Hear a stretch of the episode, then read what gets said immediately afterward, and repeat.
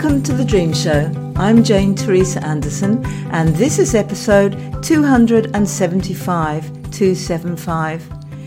And during 2023, we've been departing from our usual podcast format to bring you the audio version of my most recent book, Bird of Paradise, subtitled Taming the Unconscious to Bring Your Dreams to Fruition. And today's episode is part 10 of the 10 part series. It's the last one. Each episode is standalone, but you will get maximum enjoyment if you begin with part 1, which is episode 266. If you love the guest format, don't worry, it'll be back. Uh, now that we've delivered all 10 episodes of Bird of Paradise. And remember, in the meantime, you can go back through every single episode of The Dream Show, all the way back to our first episode in 2009, and listen to my conversations with guests as we explore their dreams at janeteresa.com. That's Teresa without an H. Publishing the audio version of Bird of Paradise through the podcast means there's no fee for you, but if you'd like to express your appreciation and enjoyment, I'd like to encourage you to buy the paperback version for yourself or as a gift for a friend or two. Thank you. If you've missed the previous ex- episodes of Bird of Paradise, here's a quote from the back cover to give you an idea of what's in store for you as you listen. Bird of Paradise is an inspirational guide to finding your calling and navigating your life using dreams, mysteries, and alchemy.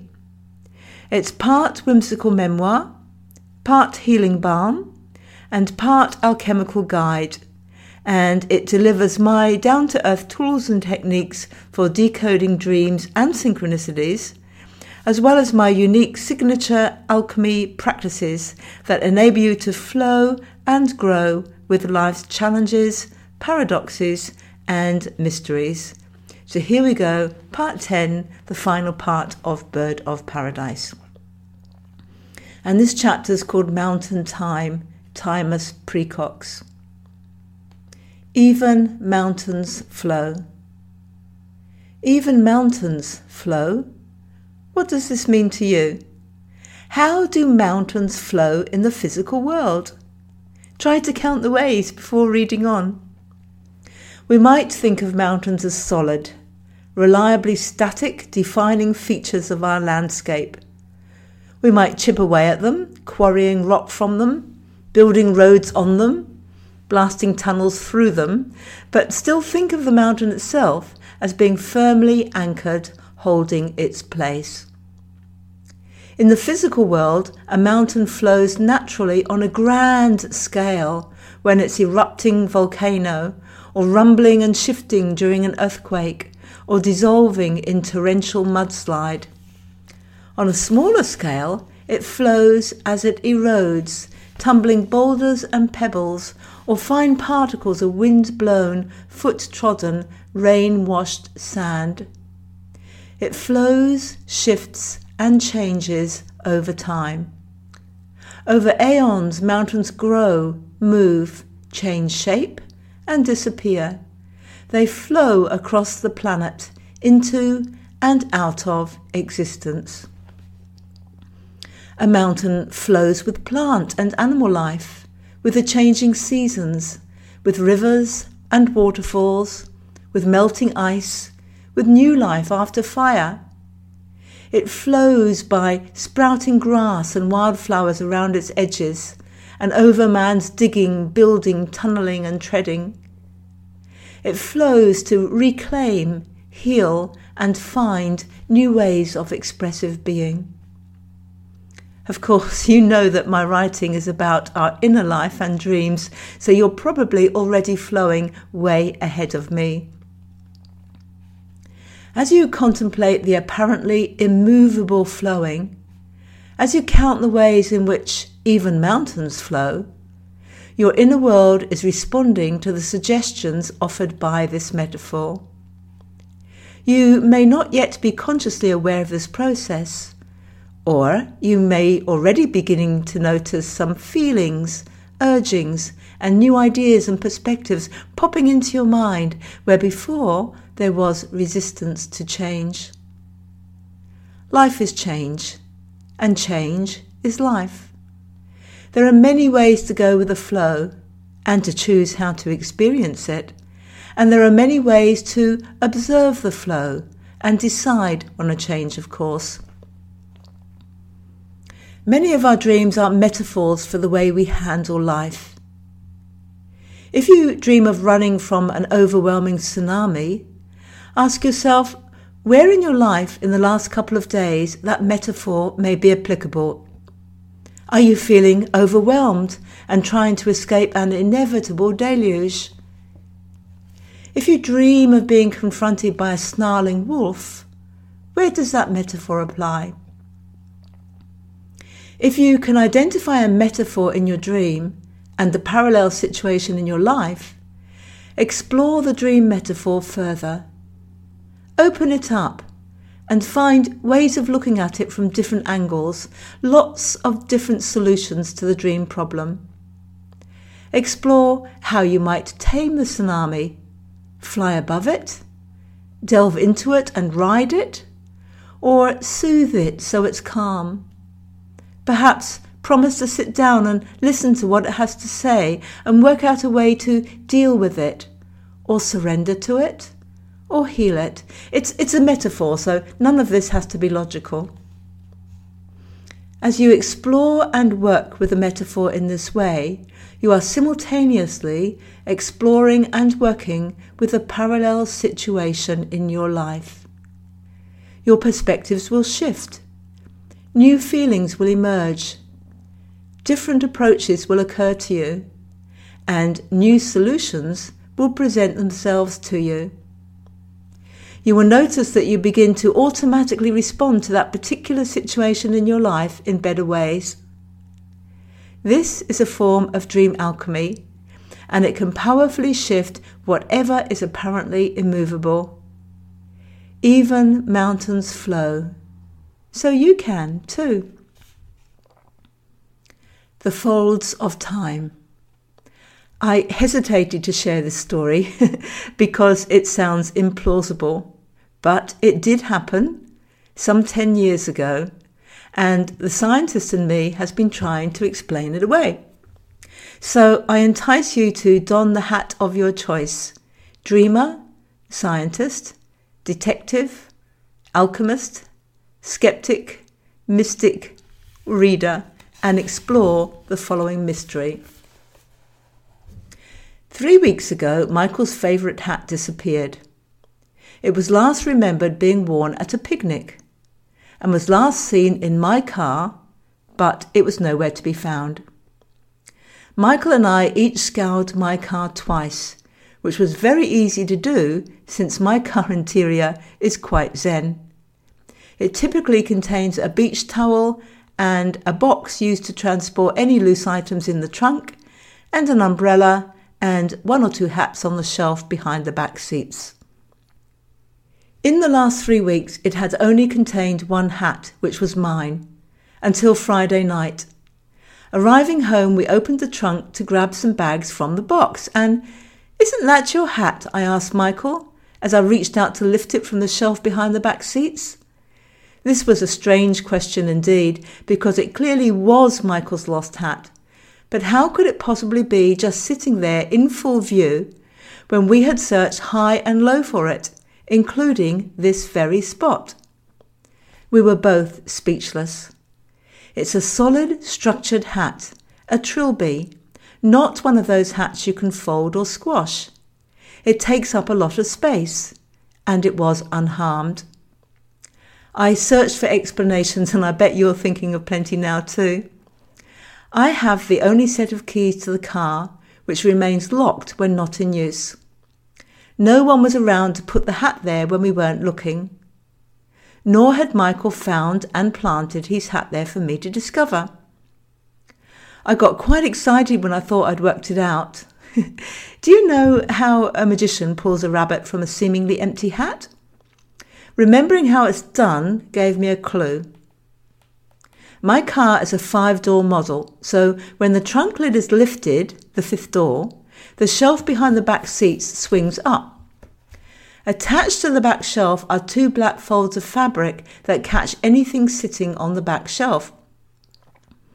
Quite clearly, I reasoned, Michael's hat had fallen into one of these folds of fabric about three weeks ago, only to somehow, by a quirk of mechanics and a sleight of hand, reappear from the folds and jump back onto the shelf on Friday.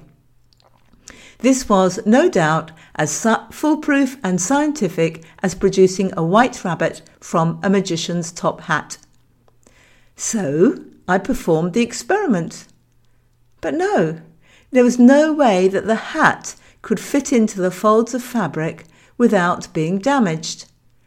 The scorecard now read Science nil, Mystery one. Long ago, I, I learned to have fun with science to apply reasoning and logic, and then to let go and embrace the mystery. One way or another, Michael's hat had disappeared into the folds of time and reappeared three weeks later, and I'm here to tell the tale. Also, consider this the day before the hat's mystery reappearance from the folds of time, I found a fat envelope in our P.O. box addressed to both Michael and I. Opening the envelope, I saw cash peeping out between folds of paper. The sender explained that the money was payment for an invoice she had just found in a pile of stuff from five and a half years ago. This was money that she and we had long forgotten, now appearing from the folds of time. Waking life can be stranger than dreams, but if you look closely, you'll see recurring patterns in both. In dream analysis, these are called motifs. My waking life motif this week has been things appearing from the folds of time. Open your eyes. What's the recurring motif in your waking life now? Why might this be? The ghost in the lift. A few weeks before the mysterious disappearance and reappearance of Michael's hat from the folds of time, we were packing up to move from our inner city Brisbane apartment where we lived on the third floor of a four story complex. There were four apartments on each level and one central lift elevator. The lift was about three or four steps from our apartment door. One afternoon, on the way out, we saw the lift doors closing. Wait for us, Michael said, lunging toward it while I locked our apartment door. We both assumed the man had just got into the lift would hold it for us. We got there in time, walked into the lift, looked around, then looked at each other. There was no one in there but us.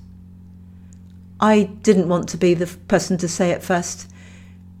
Did you see that guy get into the lift? Michael asked, slightly shaken. So it wasn't just me. Michael had seen him too. I know what he was wearing. Let's compare notes, I suggested.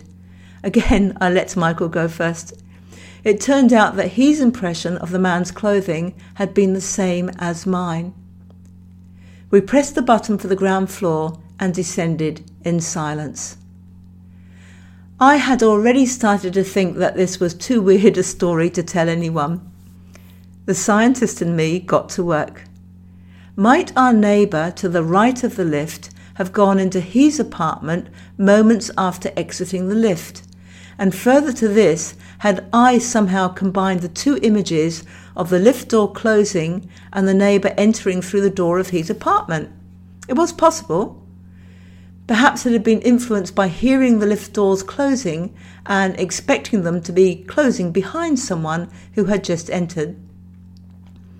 But if this was what I had experienced, Michael would have had to experience it too. What is the likelihood that he and I would experience the same illusion at the same time?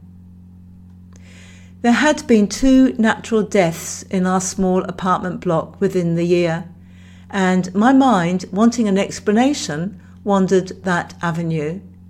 Had we seen the ghost of a neighbour? The mystery remained unexplained, and when, within the month, we encountered the mystery of Michael's hat, I noted that these events, or illusions, occurred at a time of change and decision making for us.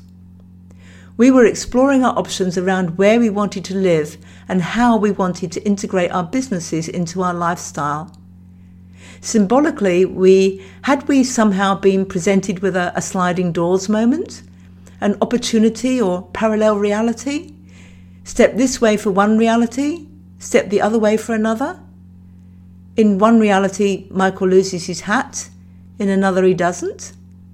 In one reality, we ride the lift with a neighbour, in another, he is absent. I imagine we each experience a zillion sliding door moments, and for some reason, 10 years ago, we were more attuned to the mysteries of these folds of time. The three questions. I met two strangers at a party a year or so before I began to work in the field of dreams. This was almost 30 years ago now as I write. I say strangers because when I asked around afterwards, nobody else remembered seeing them. Both men who were a lot taller than me, and I'm quite tall, seemed to act in unison. We have three questions for you, one or both of them said. Who are you? they began. this must be a trick question, I thought, because their intonation didn't come across as a friendly inquiry about my name. Well, I began tentatively, I'm me. They looked quite satisfied with my answer. What is the time? came the next question. This one seemed easy. The time is now, I replied, getting into the swing of it. After all these years, I cannot remember the third question or my answer, but I do remember them saying something about choosing me to bestow their gift. Then each one gave me a hug before promptly leaving the party as if their mission were done. I wasn't drunk or drugged or dreaming. I was totally conscious and aware but I was slightly spooked. I became even more spooked when I asked around about who they were, but no one else seemed to have noticed them. I wondered what gift, if any, they had bestowed upon me, and I still wonder. My life experiences are so extraordinary at times, or my perceptions of them are, that I would be hard pressed to distinguish where or how their intended benevolence might play out. There are years when I forget about them, and then at odd moments, like right now, when I sat down to write about something else entirely, the memory returns, which is why I find myself sharing this story with you. Back then, after the party, I didn't look for the signs of the gift. Maybe I told myself they were just two men at a party playing a game, or maybe the gift and their ability to bestow it was an illusion they both held dear or maybe they were drunk or stoned. Or maybe they and the gift were for real. I just let it be. After all, I am me. The time is now. And although there is a third truth that would be nice to recall, I was happy to simply let all that be. Yet between that time and today, my journey into my personal dreams and my professional dream work has transformed everything. I am still me, the time is still now, but that the me is far more encompassing and the now is far richer and deeper than it was then. You have reached your destination. In November 2018, as previously mentioned, Michael and I moved interstate from hot, humid, subtropical Brisbane in Queensland to cool, temperate Hobart in Tasmania. Tasmania is about as far south as you can get in Australia. After 24 years of living in Brisbane, this was a big change. Our plan was to look for somewhere to rent for the first two years, somewhere large enough for both of us to work from home. Oh, and we had a long list of other specific requirements, naturally. We knew that finding what we wanted might be a challenge as the rental market in Tasmania is extremely tough. Hobart is a popular tourist destination, and many houses that used to be available as rentals are now fitted out as Airbnb accommodations for tourists. People shook their heads. Good luck with that, they said, somewhat mournfully. So we were prepared to do our best and follow the timing of the universe while living and working from a variety of Airbnbs. Why is it that you can magically create the card you need but not buy a house? Michael asked me one evening after we finished playing around the Quiddler, which is a fantastic word game if you haven't discovered it yet. I had just admitted that if I focused, I could draw the winning card I needed from the pile. Now, it doesn't always work, but it works so well most of the time that I actually have to try not to do it, otherwise, I feel like I'm cheating. We had been searching for our rental for four weeks since our arrival, and while some houses had bits and pieces of what we were looking for, the totally right one hadn't yet turned up. Maybe Michael has a point, I thought. Have I lost my magic touch? There was a positive side to the experience. The whole house hunting and Airbnb hopping exercise was proving an opportunity over a few weeks to see a range of properties and suburbs and experience living and working in some of them. It was enabling us to extend and refine our search to get clearer on what we wanted. I really fancy having a red front door, I said to Michael one morning as we were out walking, and mentally added it to my written list. The outcome of phase one of my story is predictable, so I'll hurry it along so we can proceed to the further unfolding of the story, one laced with mystery and synchronicity. A few days before my birthday in December 2018, we walked into a house that ticked all our boxes and signed the lease to take occupancy in January. In the end, our search had taken less than five weeks. It has a red front door. More than that, it has two red front doors, one each on a different story. Yes, of course, it has everything on my original list. It's wonderfully located, even though we had be- been beginning to think we would need to live further out of the city to get the kind of house we were looking for. So, now on to the mystery and synchronicity. When we had first visited Hobart for a short holiday in May 2018, I had felt at home the minute we stepped off the plane. We picked up a rental car, drove to our holiday Airbnb, Airbnb and found a nearby supermarket to stock up on food. We then had a quick and healthy bite to eat at a little cafe nearby. Evening was drawing in, and we really wanted to move beyond organising practicalities and get into holiday mode. I was looking at the visitors book in the Airbnb, I said to Michael, and someone wrote that the highlight of their trip was visiting Battery Point. Let's go and have a look. I hadn't done any research and pictured Battery Point as an historic artillery remnant. We drove round and round, our GPS insistently and annoyingly telling us that we had reached our destination. It finally dawned on me that Battery Point was a suburb, not a monument.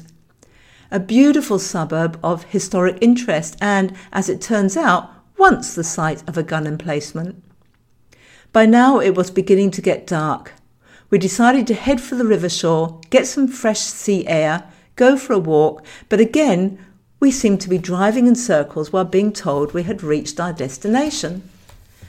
Let's just randomly park the car and walk, I suggested to Michael. So we did, then walked a minute or so and found a little beach and all the fresh and windy air and holiday inspiration we could possibly need. I could live here, I said, although it would be a few more weeks before we made the big decision to pack up and leave Brisbane, and six months before we actually did. You've guessed it, haven't you? Where we parked the car that day was a few houses away from our future rental home.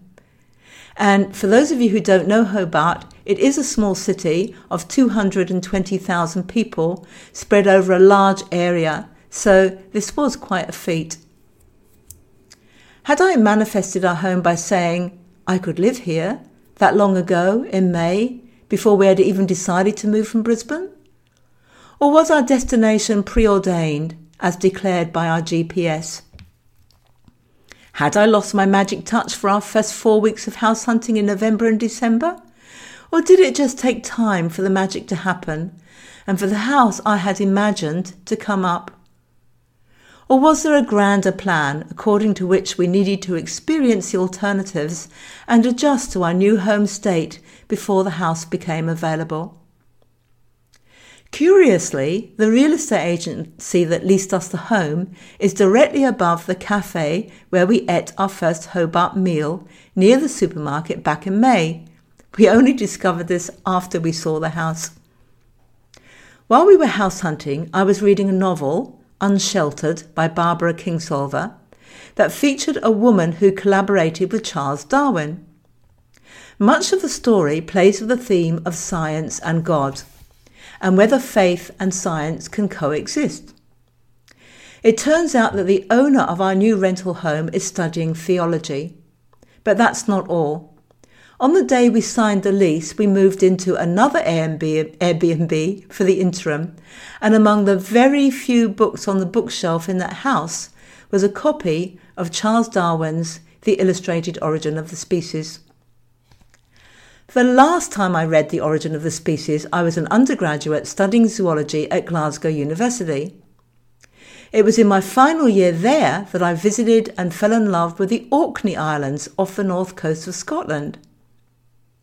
When we first visited Hobart for the first time in May 2018 for a holiday, I very strongly felt much of the same magic and mystery there as I had in the Orkneys.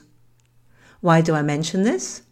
At the same Airbnb, the coasters on the coffee table were Orkney souvenirs, each picturing different places in Orkney, places I had visited all those decades ago. I find that synchronicities run in bursts in my life, then quiet down for a period before returning. They are as important to me as dreams, and I revel in them. These synchronicities can take very simple forms. It may be that I notice that everyone who emails me in a day has a name beginning with the same letter. This happens so frequently that I often announce it as a J day or an S day. I struggled for years to make sense of this and finally decided the meaning was simply that there is a divine pattern operating in our lives whether or not we know how to read it. There is a divine pattern coming to light in this Hobart story. Somehow I have reached full circle. I have reached my destination and completed this book, all but for the story of the red flowers which awaits you in the next chapter. The final chapter, The Unexpected Harvest. The Red Flowers. I'm looking for volunteers to experience my life between lives regression so I can build my case studies for my certification, said Karen. And it begins with past life regression. Would you like to help me? I first noticed red flowers as Karen hypnotized me and slowly stepped me back through the years. You're age 11, she said. Look around. What do you see? Red flowers, fuchsia, I answered, examining Mum's basket of flowing fuchsia hanging at our porch door. I was up close to them and saw nothing else. I was thinking about how Mum had cut, pruned, and trained them to flowering perfection. I have been hypnotized before and I'm familiar with the sensation of being conscious of the process, experiencing yet observing, thinking and reporting at the same time. I had forgotten about the fuchsia, so I was surprised that this memory should come up. It seemed insignificant.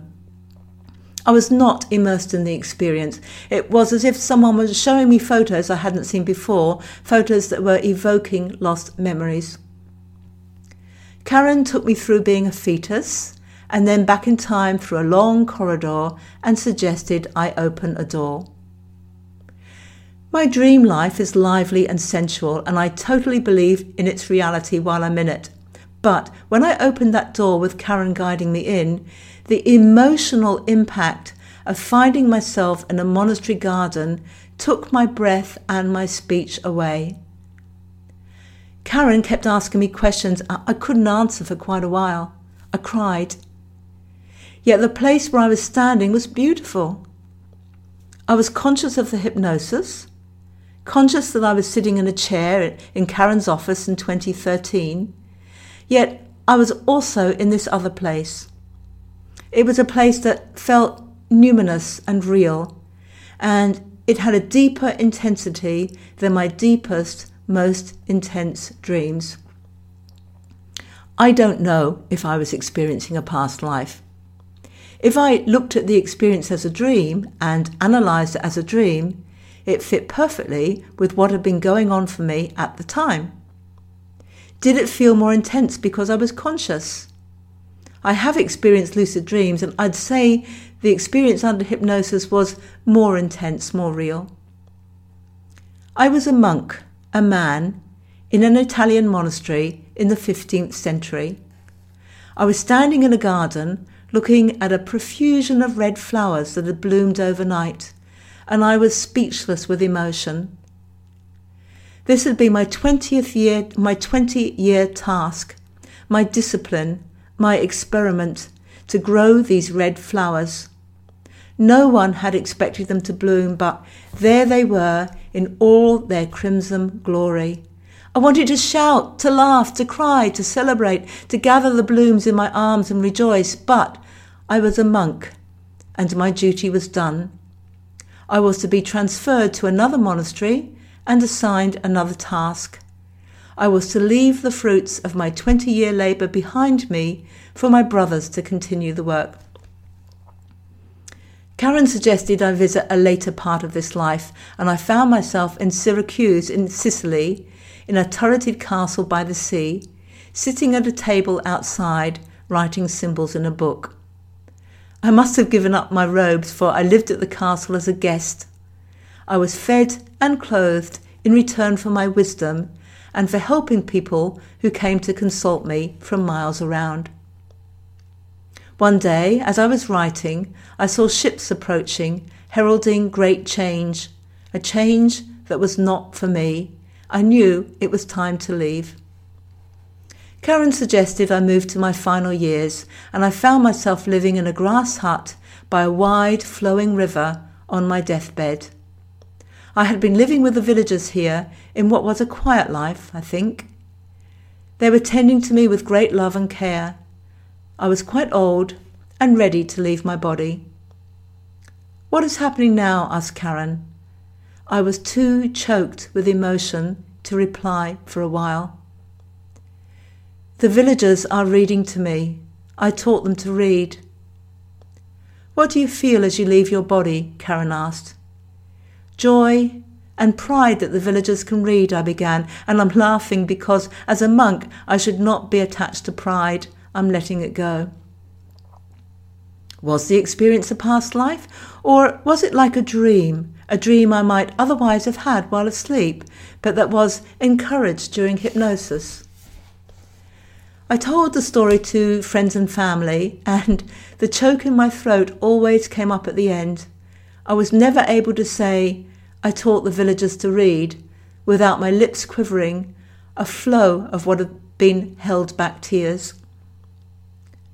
When I told this story to my son, singer songwriter Ewan Gray, he transposed the male monk into a female and wrote a poem about it that I've included as the final chapter of this book. Whether it was a past life or a dream, pride and shame were childhood issues of mine. This being the case, perhaps it had taken a lifetime until now to figure out how to let go of attachment to how my being in this world is received. I once had a dream of a line of people serving food in a restaurant. The first person passed a plate to the next in the line, who spooned a serving of rice onto the plate and passed it to the next, who added a spoon of vegetables, and so on until the last person in the line took the full plate and delivered it to the waking customer. What caught my eye was the very tall African man in the line-up who had to squat to be the same height as the others in the line. He swung his hips from side to side as he accepted the plate on his right, added his spoon of food, and passed the plate to his left. I was sad for him in the dream because I knew his legs would ache from keeping up the squat, instead of straightening his legs for comfort, lifting to his full and natural height. We serve best when we lift ourselves to our full and natural height, rather than stunting our offerings through misplaced shame, inappropriate humility, or fear of repercussions of pride. We serve best when we reach deep into the roots of our being, beyond the self, drawing on the intertwined roots of billions of lives in this time or another, this world or another. We serve best when we draw on that wisdom, those lessons, that karma, to grow and blossom, and to offer up a cornucopia of fruit and seeds. Whether primrose, rose, honeysuckle, eyebright, heartsease, pear blossom, lotus, or any of the other flowers whose stories have been told in this book, we serve best when we do these things without any attachment to outcome. So I'm now going to read the poem that Ewan wrote for me and then stay there. After that, there's the epilogue to finish the book. Shavasana.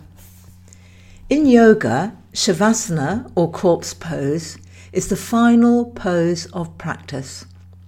It's a time to lay on your mat Relax every part of your body and mind and integrate any changes that have occurred during the session.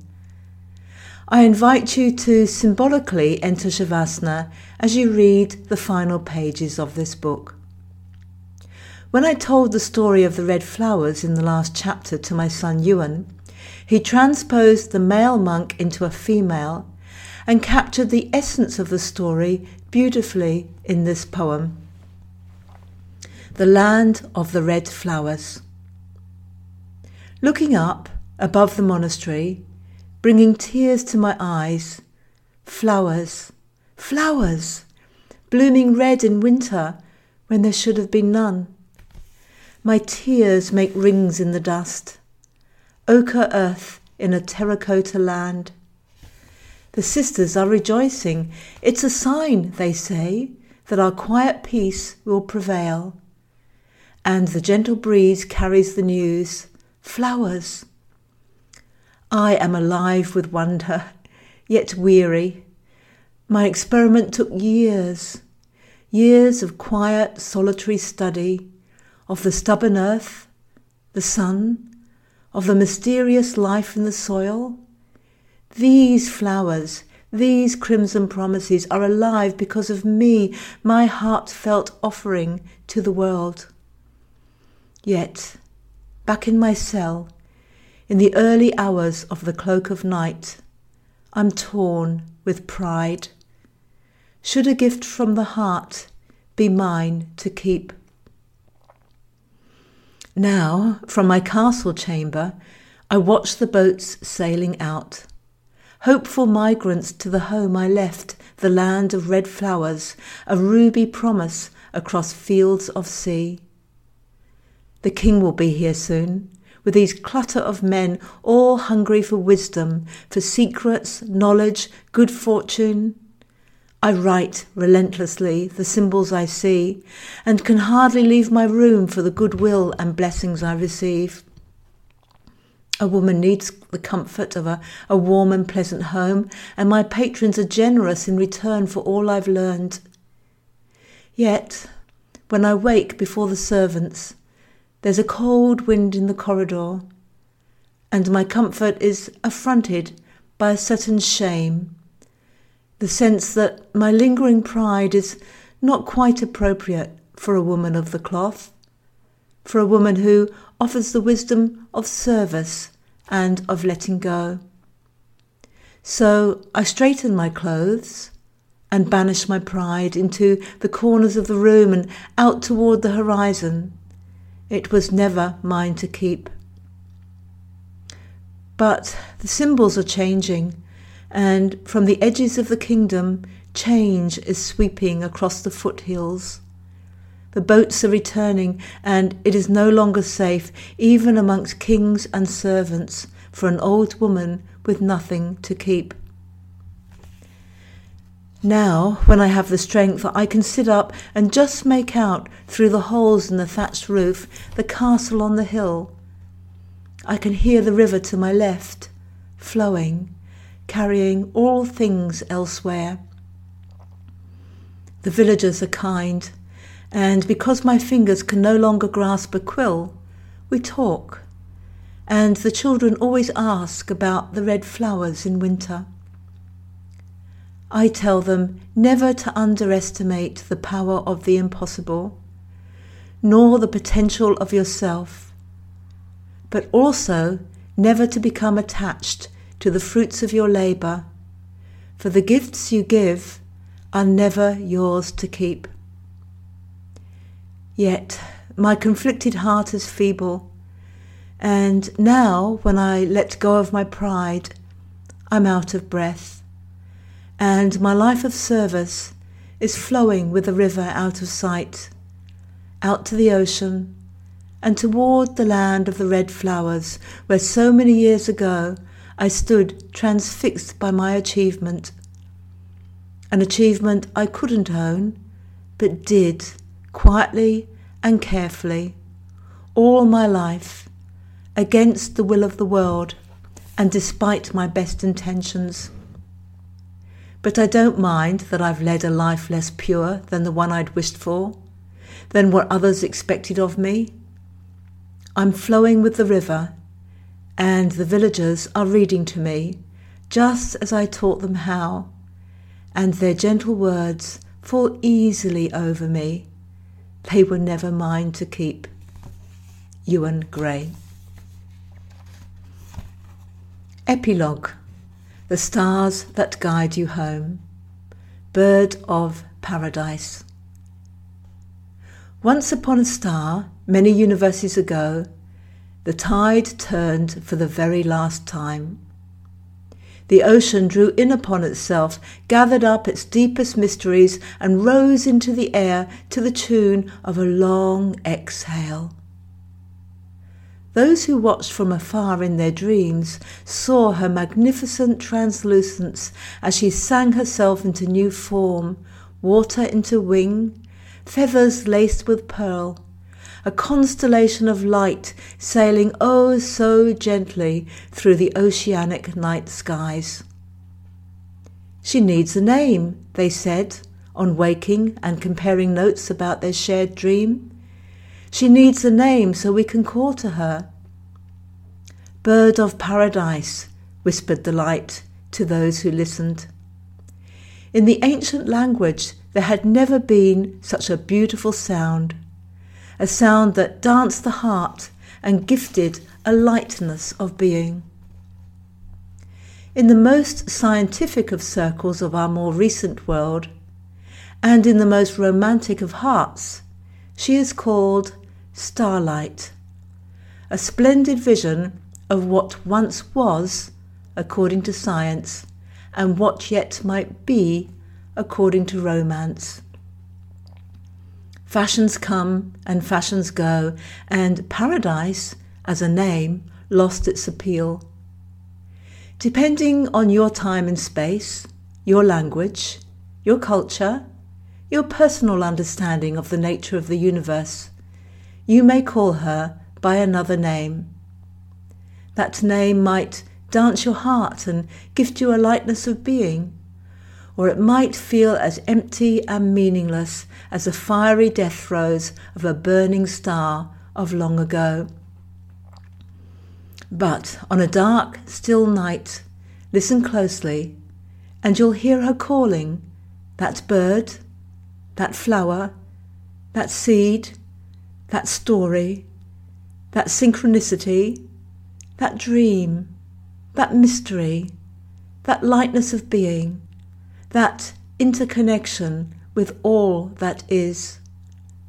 And whether you understand it or not, lean in, trust, flow, for the learning is in the journey, and the stories you collect along the way are the stars that guide you home.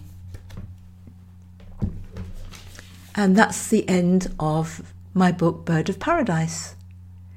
So, thank you for listening to part 10, the final part of Bird of Paradise. Remember, you can buy the paperback or digital version wherever you usually buy your books, or look under Books on the menu on my website at janeteresa.com. That's Teresa without an H. JaneTeresa.com is also where you can go to discover my other books and courses, as well as to consult me privately. And JaneTeresa.com is also where you can go to listen back through all previous episodes of The Dream Show. If you're keen to listen to guests exploring their dreams with me, go to episode 265 and work back from there. Thank you for listening to yet another episode of The Dream Show. I'll see you soon with another episode featuring guests having their dreams interpreted. I'm Jane Teresa Anderson.